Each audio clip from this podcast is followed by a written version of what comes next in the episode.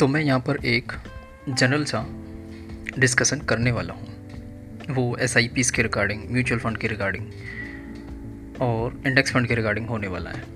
Okay तो मैं आपको बताने वाला हूँ कि आप अगर शुरुआती निवेशक हैं या फिर एग्जिस्टिंग इन्वेस्टर हैं तो मतलब किस टाइप से आपको इन्वेस्ट करना है और कहाँ पे करना है। तो देखो, मुझे एक्चुअली जनरली यहाँ पे पता नहीं है कि मेरा जो टारगेट ऑडियंस है, जो इस ऑडियो को सुनने वाला है, उसने किस लेवल पे इन्वेस्ट किया हुआ है। हो सकता है बहुत सारे लोग ऐसे भी हो सकते हैं यहाँ पे इन्होंने स्टॉक्स में इन्वेस्ट किया उनको म्यूचुअल फंड के बारे में पता हो। उन्होंने बहुत सारे यूट्यूब पे वीडियोस वगैरह देख रहे हो, कहीं भी कुछ भी दिखा हो उन्होंने बहुत सारे ब्लॉग्स पढ़ रखे हो आर्टिकल्स पढ़े हो बहुत सारे तो उनको हो सकता है कि मैं जिस लेवल पर बातें कर रहा हूँ, उनसे ज़्यादा पता हो। पर मेरे को ये जो ये जो ऑडियो बनाना है, ये सब लोगों के हिसाब से बनाना है। ठीक है? तो मैं इसको बहुत ही सिंपल करके बोलूँगा मतलब कि आपने उन वीडियोज़ में नहीं देखा होगा, उससे मैं अलग यहाँ बताने वाला हूँ। ठीक है? उससे अलग मैं यहाँ पे बताने वाला हूँ और वही है ज़रूरी। बाकी कुछ देखने की आपको ज़रूरत ही नहीं है, इधर उधर कुछ जानने की ज़रूरत नहीं है, इतना झंझट में पढ़ने की ज़रूरत नहीं है, ठीक है? मैं आपको कुछ बातें बोलूँगा कि आप निवेश करना चाह रहे हैं तो आप शायद इसलिए निवेश करना चाह रहे होंगे या फिर ऐसा निवेश करना चाह रहे होंगे। निवेश करना क्यों चाह रहे होंगे ये तो आपको पता ही है। अब आप कहाँ निवेश करना चाह रहे होंगे? कहाँ पर इन्वेस्टमेंट करना चाह रहे होंगे? तो मैं मैं ये मानता हूँ कि आप ऐसा, ऐसी जगह इन्वेस्ट मतलब इन्वेस्टमेंट करना चाह रहे होंगे जहाँ पर रिस्क सबसे कम हो। सबसे कम हो मतलब रिस्क एक्चुअली हो ही ना एक तरीके से, कहने वाला। अब ऐसा कोई ऑप्शन तो बिल्कुल है नहीं जहाँ पर रिस्क बिल्कुल ही ना हो, थोड़ी बहुत रिस्क हर जगह होती है। तो अब, तीन ऑप्शन हमारे पास होते हैं स्टॉक्स म्यूचुअल फंड और फिर मैं बोलूँ इंडेक्स फंड जनरली जो इंडेक्स फंड और म्यूचुअल फंड है ना, ये दरअसल दोनों एक ही चीज़ है मतलब ये म्यूचुअल म्यूचुअल फंड की ही कैटेगरी है। हम उसको म्यूचुअल फंड बोलते हैं, इंडेक्स फंड को इंडेक्स फंड बोलते हैं। बस इंडेक्स फंड को हम अलग नाम इसको दे दिया है कि भाई इंडेक्स फंड होता है, ठीक है? तो index fund actually mutual fund ही होता है। बस उसको अलग नाम दे दिया है कि ये इंडेक्स फंड होता है, ठीक है? तो मैंने यहाँ पर तीन कैटेगरी लगा दी है। स्टॉक होता है, म्यूचुअल फंड होता है, इंडेक्स फंड होता है। अब मैं आपसे बोलूँगा कि जो म्यूचुअल फंड और स्टॉक्स है ना, ये दोनों रिस्की हैं। दोनों रिस्की हैं। लेकिन आप रिस्क लेना नहीं चाहते। आप रिस्क लेना नहीं चाहते। समझाता हूँ कैसे ये जो म्यूचुअल फंड है म्यूचुअल फंड में जो इन्वेस्टमेंट्स होते हैं ना एक्चुअली जो म्यूचुअल फंड जो इन्वेस्ट करता है ना, वो असल में स्टॉक मार्केट में इन्वेस्ट करता है। तो कहने का मतलब इसका जो परफॉर्मेंस है, वो स्टॉक मार्केट पर ज़्यादा डिपेंड करता है। मतलब फंड हाउस कैसा स्टॉक सेलेक्ट करता है, कितना सेलेक्ट, कैसे सिलेक्शन करता है, फंड मैनेजर किस तरह के स्टॉक सेलेक्ट करता है, उस पर डिपेंड करता है। उसकी पर्सनल, उसके पर्सनल नॉलेज पर उसकी पर्सनल रिसर्च पर डिपेंड करता है। ठीक है? तो पहली चीज़ तो ये हो गई कि मतलब म्यूचुअल फंड जो होता है, वो स्टॉक मार्केट जैसे, सॉरी, स्टॉक्स जैसे परफॉर्म कर रहे हैं, जैसा कंपनी परफॉर्म करेंगी, वैसे ही परफॉर्म करेगा। तो मैं यहाँ पे एक बात सिंपल सी बता दूँ कि म्यूचुअल फंड में रिस्क बहुत ज़्यादा होता है इंडेक्स फंड के कंपेरिजन में। ठीक है? स्टॉक से थोड़ा कम होता है, ये पक्का है, ये श्योरिटी है। क्योंकि वो अलग बात है, क्योंकि म्यूचुअल फंड में डाइवर्सिफिकेशन बेनिफिट मिलता है। अब आप शायद, हो सकता है डाइवर्सिफिकेशन ना जाने मतलब डाइवर्सिफिकेशन का मतलब होता है कि एक से ज़्यादा स्टॉक में इन्वेस्ट करना। और म्यूचुअल फंड इसका एक सबसे अच्छा एग्ज़ाम्पल है। यहाँ पर डाइवर्सिफिकेशन सबसे ज़्यादा होता है। ओके ठीक है तो मैं ज़्यादा कॉम्प्लेक्स ना बनाऊँ इस डिस्कशन को और मैं सिंपल सा बना के आगे चलता हूँ। ठीक है तो कहने का मतलब मैंने यहाँ पे दो चीज़ें बताई कि स्टॉक्स में अगर इन्वेस्ट करना है म्यूचुअल फंड में इन्वेस्ट करना है तो मतलब आप एक इस तरह के इन्वेस्टर हैं कि आप रिस्क लेके इन्वेस्ट करना चाह रहे हैं। तो फिर तो मैं कहूँगा कि आप म्यूचुअल फंड में ही जाइए, स्टॉक्स में इन्वेस्ट कीजिए, ठीक है? लेकिन अगर आप एक ऐसा इन्वेस्टमेंट चाह रहे हैं, देखो मैं जनरली मैं मैं ये बोलूँगा आपसे म्यूचुअल फंड में तो आप इन्वेस्ट कीजिए ही मत। उसका कारण क्या है? उसका कारण क्या है? उसका कारण ये है कि जो इस चीज़ का इतिहास गवाह है, आप कहीं भी रिसर्च करके देख सकते हैं। 80 परसेंट जो म्यूचुअल फंड है ना, वो इंडेक्स को आउट परफॉर्म नहीं कर पाते वो कर ही नहीं पाते और अगर जो 20 परसेंट जो म्यूचुअल फंड है, उन्होंने भी अगर आउट परफॉर्म किया है तो वो भी तुक्के से किया है। आप रिसर्च करके देख लो इस चीज़ के बारे में, अगर आपको पता होगा इस चीज़ के बारे में, आपको थोड़ा बहुत भी इस चीज़ के बारे में नॉलेज है तो आप इसको जान के देख लीजिए। जो मैं कह रहा हूँ, उसको अगर वेरीफाई करना है तो आप रिसर्च करके देख लीजिए कहीं से भी। तो कहने का मतलब जो ट्वेंटी परसेंट कैटेगरी में भी हम इन्वेस्ट करने वाले हैं ना ट्वेंटी परसेंट जो म्यूचुअल फंड है, उसमें भी एक अनसर्टेनिटी है। तो अगर आप अनसर्टेन चीज़ों में इन्वेस्ट करना चाह रहे हैं तो फिर भाई स्टॉक्स में चले जाइए। वो उससे भी ज़्यादा बेहतर ऑप्शन है, क्योंकि स्टॉक्स मतलब म्यूचुअल फंड में तो बहुत रिटर्न कम ही मिलने वाला ना, और फिर रिस्क आप उतना ही लेने वाले हैं। तो मेरा कहने का मतलब यह है कि जो म्यूचुअल फंड हैं, उनमें रिस्क है। स्टॉक्स में भी रिस्क है। अगर आपको रिस्क ही लेनी है ज़्यादा तो आप स्टॉक्स में जाइए फिर। आप स्टॉक्स में जाइए, उससे बेहतर आप लार्ज कैप स्टॉक में इन्वेस्ट कर दीजिए, या फिर मिड कैप में, और और भी अगर आपको लगता है कि यार मेरे को और भी ज़्यादा रिटर्न कमाना तो स्मॉल कैप में इन्वेस्ट करना चाह रहा हूँ मैं। तो मैं म्यूचुअल फंड को और स्टॉक्स को अलग रखता हूँ, ठीक है? मैंने दो चीज़ें क्लियर कर दी कि म्यूचुअल फंड भी रिस्की है, क्योंकि वो अल्टीमेटली इन्वेस्ट तो वहीं करते हैं ना स्टॉक मार्केट में। और दूसरा ये आउट परफॉर्म भी नहीं कर पाते इंडेक्स को, ठीक है? जब आउट परफॉर्म भी नहीं कर पाते तो उससे बेहतर है कि हम इंडेक्स फंड में इंडेक्स फंड में आ जाए, जिनमें कोई रिस्क नहीं है। आप समझाता हूँ कि इंडेक्स फंड में रिस्क क्यों नहीं है, मैं समझाता हूँ। ओके देखो, ऐसा है कि इंडेक्स फंड जो है ना, ये बातें आपको कोई नहीं बताएगा, मैं बताता हूँ। इंडेक्स फंड जो है ना वो इकोनॉमी की मिरर इमेज है। इकोनॉमी की मिरर इमेज का मतलब है कि जैसा जैसा इकोनॉमी परफॉर्म करती है, वैसे ही इंडेक्स फंड परफॉर्म करता है। अब, आप बोलेंगे कि यार ये ये कौन सी, ये किस तरह की बात हुई कि इंडेक्स जो होता है वो इकोनॉमी के साथ परफॉर्म करता है? देखो इंडेक्स फंड का मतलब है कि हम मार्केट में इन्वेस्ट कर रहे हैं। मार्केट मतलब सेंसेक्स और निफ्टी में इन्वेस्ट कर रहे हैं। तो सेंसेक्स सेंसेक्स और निफ्टी जो है ना, ये इंडिकेटर हैं इकोनॉमी के। इनको इकोनॉमिक्स की लैंग्वेज में इकोनॉमी के लीडिंग इंडिकेटर्स बोला जाता है। कहने का मतलब जनरली ऐसा होता है। और आप खुद भी इसको ट्रैक कर लेना, कभी भी देख लेना कि स्टॉक मार्केट इकोनॉमी के इकोनॉमी जब रिकवर होती है ना, उससे पहले स्टॉक मार्केट रिकवर होना स्टार्ट हो जाएगा और इकोनॉमी के गिरने से पहले स्टॉक मार्केट गिरना शुरू हो जाएगा। तो वो लीड करता है मतलब इकोनॉमी उसको फॉलो करती है। तो मैं ये कह रहा हूँ कि ये एक लीडिंग इंडिकेटर है इकोनॉमी का। तो इकोनॉमी जैसा परफॉर्म करेगी मतलब इंडेक्स भी ऐसा ही परफॉर्म करेगा। वो थोड़ा सा फ़र्क इतना है कि वो पहले परफॉर्म करना शुरू कर देगा इकोनॉमी उसको बाद में फॉलो करती है, क्योंकि यहाँ पे इंटेलिजेंट लोग बैठे हुए हैं, वो रिसर्च करते हैं। उनको पता होता है, बहुत सारी रिसर्च के बाद उनको पता चलता है कि जिस मतलब कहने को उनको पता होता है कि अब इकोनॉमी में कॉन्फिडेंस आने वाला है कंज्यूमर में कॉन्फिडेंस आने वाला है तो अब इकोनॉमी अच्छा परफॉर्म करने वाली है, ठीक है? तो अब हमारा इंडेक्स बढ़ने वाला है तो उससे पहले इंडेक्स हमारा बढ़ना शुरू हो जाता है। तो मैं यहाँ ये कहना चाहूँगा कि मैं यहाँ पर ये बताना चाह रहा हूँ कि जो इंडेक्स फंड है ना, वो इकोनॉमी का एक इंडिकेटर है। तो इंडेक्स फंड में आप इन्वेस्ट इसलिए कर दीजिए इसलिए कीजिए क्योंकि जो इंडेक्स फंड है, वो इकोनॉमी का इंडिकेटर है और आपको पता है कि इंडिया की इकोनॉमी तो कभी नेगेटिव में तो जानी नहीं वाली ना।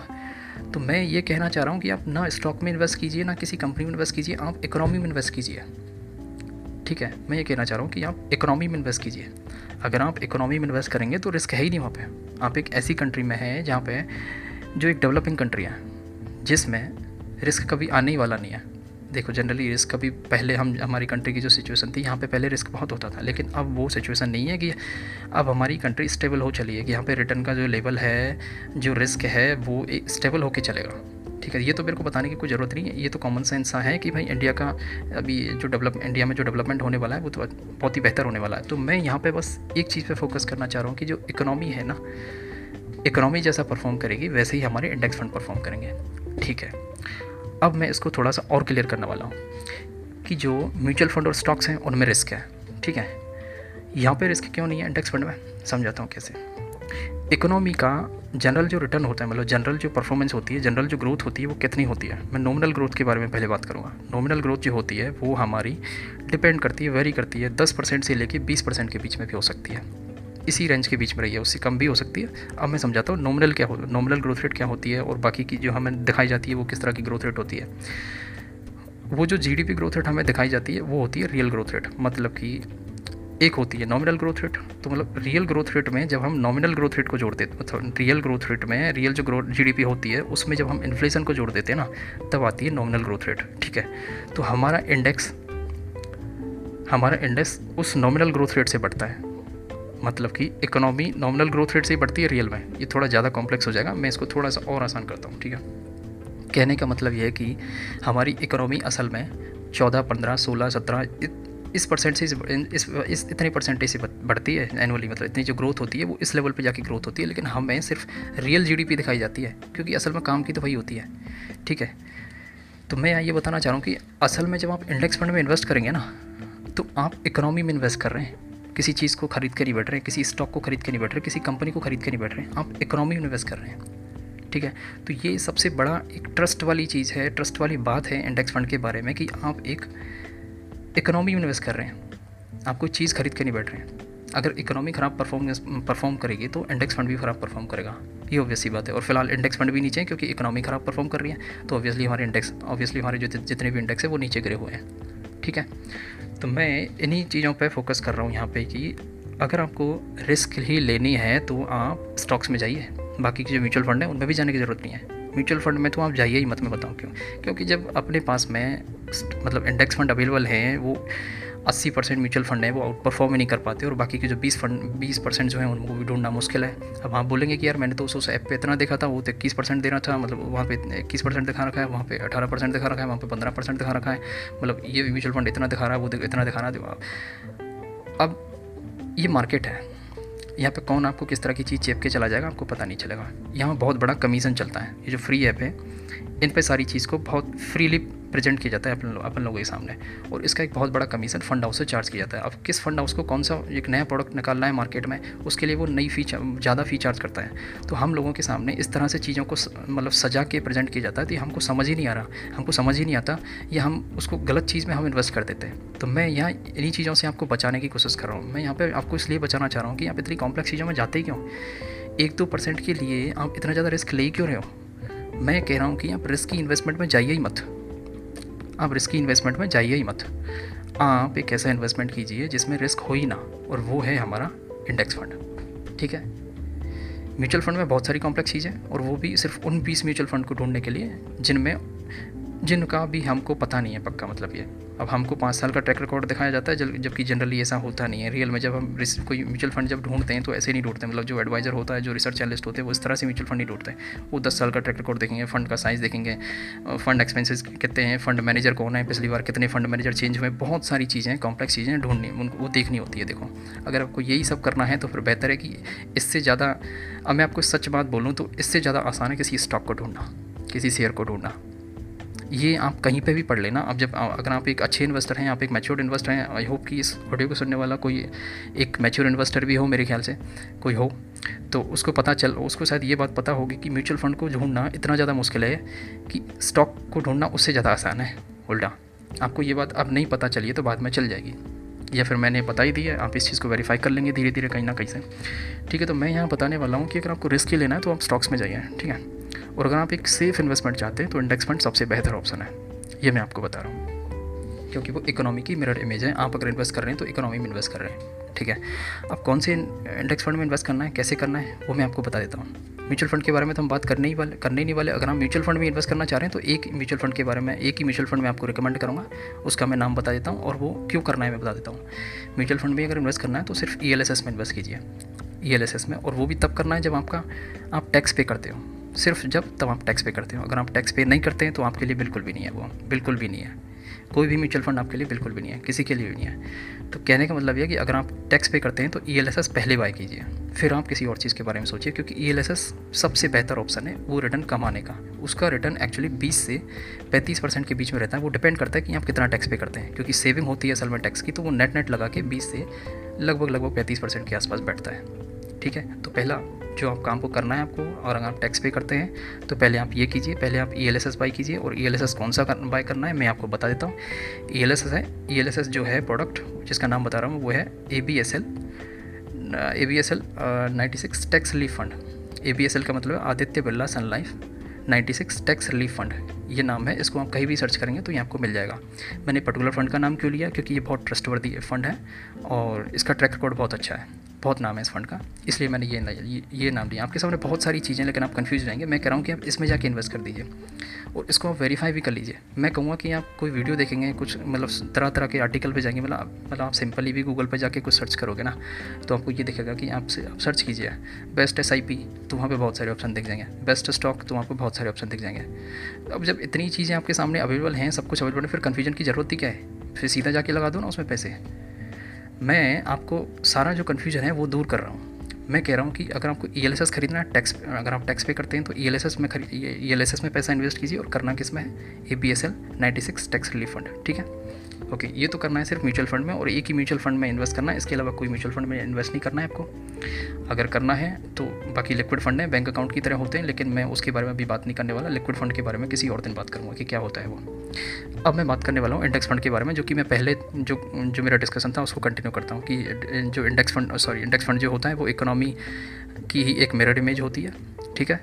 अब हम इंडेक्स फंड में कौन सी फंड में इन्वेस्ट करना मतलब कौन सी इंडेक्स फंड में अपन को इन्वेस्ट करना चाहिए? इंडेक्स फंड में भी कुछ इस तरह से कैटेगरीज होती हैं, जैसे म्यूचुअल फंड होती हैं large cap mid cap small cap उसमें धीरे धीरे जैसे जैसे अपन नीचे आ रहे हैं तो वहाँ पर रिस्क का लेवल बढ़ता जा रहा है रिटर्न भी बढ़ता जा रहा है। तो मैं कह रहा हूँ कि यहाँ पर भी कुछ ऐसा ही होता है, लेकिन उस तरह से यहाँ पर रिस्क नहीं बढ़ती है। यहाँ पे रिस्क बढ़ती है, लेकिन बहुत कम बढ़ती है।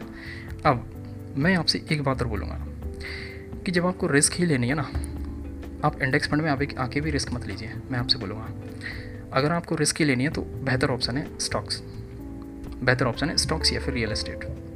वहाँ इन्वेस्ट कीजिए। अब रियल एस्टेट के बारे में बात नहीं करूँगा क्योंकि उसका एंट्री एंट्री साइज़ जो होता है, एंट्री टिकट होता है, वो बहुत हैवी होता है। उसके बारे में बात नहीं करने वाला। स्टॉक्स में इन्वेस्ट कीजिए। स्टॉक्स के बारे में किसी और दिन बात कर लेंगे। आप डायरेक्टली कॉल करके पूछ सकते हैं, बात कर सकते हैं, लेकिन मैं डायरेक्टली स्टॉक रिकमेंड नहीं करूँगा। उसके बारे में एक लंबा डिस्कशन होगा, वो एक बात अलग है, ठीक है? तो मैं यहाँ बताने वाला आपको ये हूँ कि इंडेक्स फंड में अगर आपको इन्वेस्ट करना है तो इसमें भी बहुत रिस्की प्रोडक्ट है नीचे।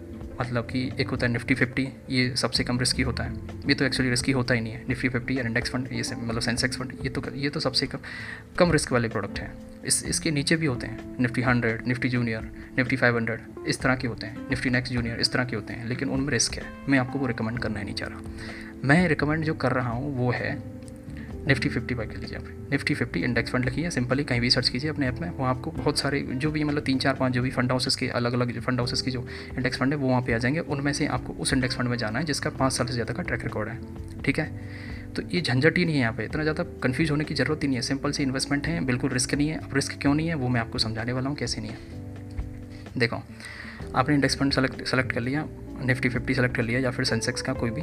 सेंसेक्स जनरली थर्टी सेंसेक्स में थर्टी स्टॉक्स होते हैं तो वहाँ पर थर्टी लिखा सकता है, लेकिन कन्फ्यूज़ होने की ज़रूरत नहीं है। आपको बस इंडेक्स फंड चूज़ करना है, उसका बस ट्रैक रिकॉर्ड देना है कि पाँच साल से ज़्यादा का है कि नहीं। और पाँच साल से ज़्यादा का उसका जो रिटर्न होगा, वहाँ पर बारह से तेरह परसेंट दे रखा होगा लेकिन मैं आपको बताऊँ कि जो डिविडेंड जो होगा डिविडेंड का इंपैक्ट किसी किसी म्यूचुअल फंड का, उस परसेंटेज में शो नहीं कर रहा होता। वो डिविडेंड अपने अकाउंट बैंक अकाउंट में क्रेडिट होता है। तो अगर मैं नेट नेट लगाऊँ, सारा टोटल टोटल अगर मैं कंप्यूट करके देखूँ इसको मैं बताऊँ तो जो इंडेक्स फंड जो होते हैं ना, उनका रिटर्न होता है बारह से सत्रह परसेंट के बीच में ठीक है?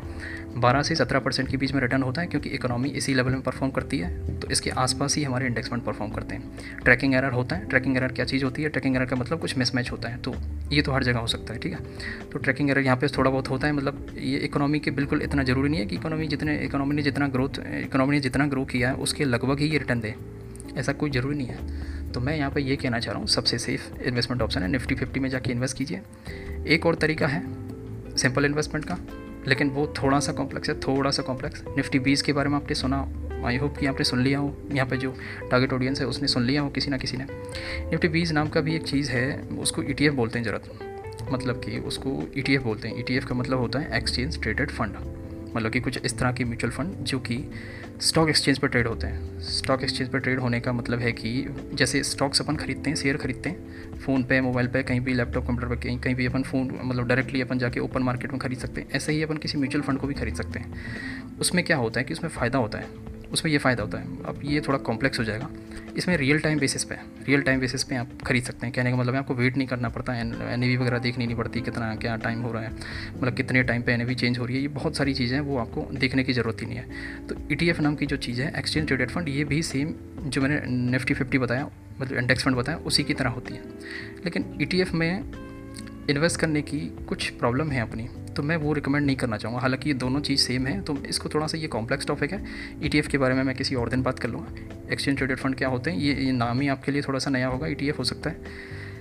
इसलिए मैं इंडेक्स फंड पे फोकस करूँगा। तो इंडेक्स फंड सबसे बेहतर ऑप्शन है और इंडेक्स फंड में पैसा लगा के हम भूल जाइए। इंडेक्स फंड में S I S I P करके एस आई पी लगा के कोई भी सौ पाँच सौ हज़ार रुपये पाँच हज़ार तीन हज़ार जितना भी आप इन्वेस्ट करना चाहें उसे हम बिल्कुल भूल जाइए।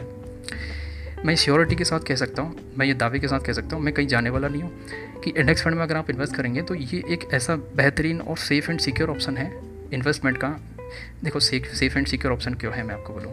हम इंडिया में रहते हैं, आपको पता है कि ये डेवलप हो, ये डेवलपिंग एक इकोनॉमी है और डेवलप करने ही वाली है फ्यूचर में। ज़ीरो में नेगेटिव में तो आने नहीं वाली। अब मैंने बोला कि जो इंडेक्स होता है ना, उसमें ऑटोमेटिक सिलेक्शन होता है। जो हमारा सी बी या N S C B S C जो वहाँ जो जो स्टॉक एक्सचेंज है, वो ऑटोमेटिक सिलेक्शन करते हैं कि कौन सी कंपनी अच्छी है, वो इंडेक्स में डालते हैं उनको। तो हमारा वो टेंशन है ना एक्चुअली उसने दूर कर दिया। उसने स्टॉक एक्सचेंज ने दूर कर दिया वो। तो मैं ज़्यादा कॉम्प्लेक्स चीज़ों में नहीं जाना चाह रहा तो कहने वाला ऑटोमेटिक सिलेक्शन वहीं पे हो गया। ना वहाँ फंड मैनेजर किसी और की ज़रूरत नहीं, वहाँ इतने सारे फंड मैनेजर बैठे हुए हैं कि उन्होंने जो सेलेक्ट जो कंपनी है बेस्ट बेस्ट कंपनी सेलेक्ट की, उनमें हमारा पैसा जाएगा। ठीक है? इसका मतलब है कि हमारा पैसा इकोनॉमी में जाएगा। इकोनॉमी में पैसा जा रहा है। मतलब जैसा इकोनॉमी परफ्यूम परफॉर्म करती है अभी तक, उसके आसपास ही हमारे इंडेक्स फंड का रिटर्न रहने वाला है। तो इस ऑडियो को मैं अगर समअप करूँ शॉर्ट एंड समराइज वे में तो मैं यही बोलना चाहूँगा कि आप निफ्टी फिफ्टी में इन्वेस्ट करें, कोई सा भी इंडेक्स फंड हो, उसका पाँच साल से ज़्यादा का ट्रैक रिकॉर्ड देख लें, बस कितना रिटर्न है, ये देखना है एक्सपेंसेस उसके लगभग point point one zero percent हो, ये पॉइंट फाइव ज़ीरो परसेंट तक हो, इसके बीच हो सकते हैं पॉइंट वन ज़ीरो परसेंट या पॉइंट फाइव ज़ीरो परसेंट के बीच में हो सकते हैं। मैं आपसे ये बोलूँगा कि मैं अगर अपना पर्सनल ओपिनियन दूँ ना तो मैं कभी म्यूचुअल फंड में घुसता ही नहीं हूँ। मेरे को इतना ज़्यादा मतलब इतना ज़्यादा रिसर्च करने की ज़रूरत है ही नहीं, क्योंकि मेरे को पता है बेहतर क्या है। तो मेरे सामने वो टेंशन मेरे सामने वो प्रॉब्लम कभी रहती नहीं। मैं उसमें घुसता ही नहीं, इतना वक्त बर्बाद ही नहीं करता मैं इंडेक्स फंड म्यूचुअल फंड कभी पहले करता था मैं, लेकिन अभी ये सारी चीज़ों का मेरे को बाद में पता चल गया कि ऐसे ऐसे होता है सब कुछ, क्योंकि ये आम चीज़ों को कोई हमें बताता नहीं है। धीरे धीरे हम जब आगे बढ़ते हैं इंडेक्स करना, जब सॉरी जो इन्वेस्ट करना हम शुरू करते हैं तो हमको ये पता चलता है। तो मैं आपको ये बताऊँगा, अगर आपको ये सब झंझट में ही पढ़ना है तो आप स्टॉक्स में जाइए फिर, ठीक है? और अगर कुछ झंझट में नहीं पढ़ना है मतलब सेफ़ इन्वेस्टमेंट चाहिए तो आप निफ्टी फिफ्टी में इन्वेस्ट कीजिए इंडेक्स फंड में इन्वेस्ट कीजिए सेंसेक्स में इन्वेस्ट कीजिए, ठीक है? तो ये ऑडियो को मैं यहीं पर समाप्त करता हूँ। आई होप कि मेरे जितने भी यहाँ पर टारगेट ऑडियंस हैं, जितने भी लोग इस ऑडियो को सुन रहे हैं, उनको ये बात समझ आ गई होगी। समझ आ गई होगी, अगर नहीं भी आई है तो वो कॉल करके मुझसे पूछ सकते हैं। ये चैनल नया है मतलब ये सॉरी जो ग्रुप बनाया है ये नया है और धीरे धीरे इसमें अपन धीरे धीरे थोड़ा सा एडवांस लेवल पर चलते जाएँगे धीरे धीरे एडवांस लेवल पर चलते जाएँगे धीरे धीरे एडवांस लेवल की बात करना शुरू कर देंगे, वो धीरे धीरे होना स्टार्ट हो जाएगा। तो धन्यवाद दोस्तों।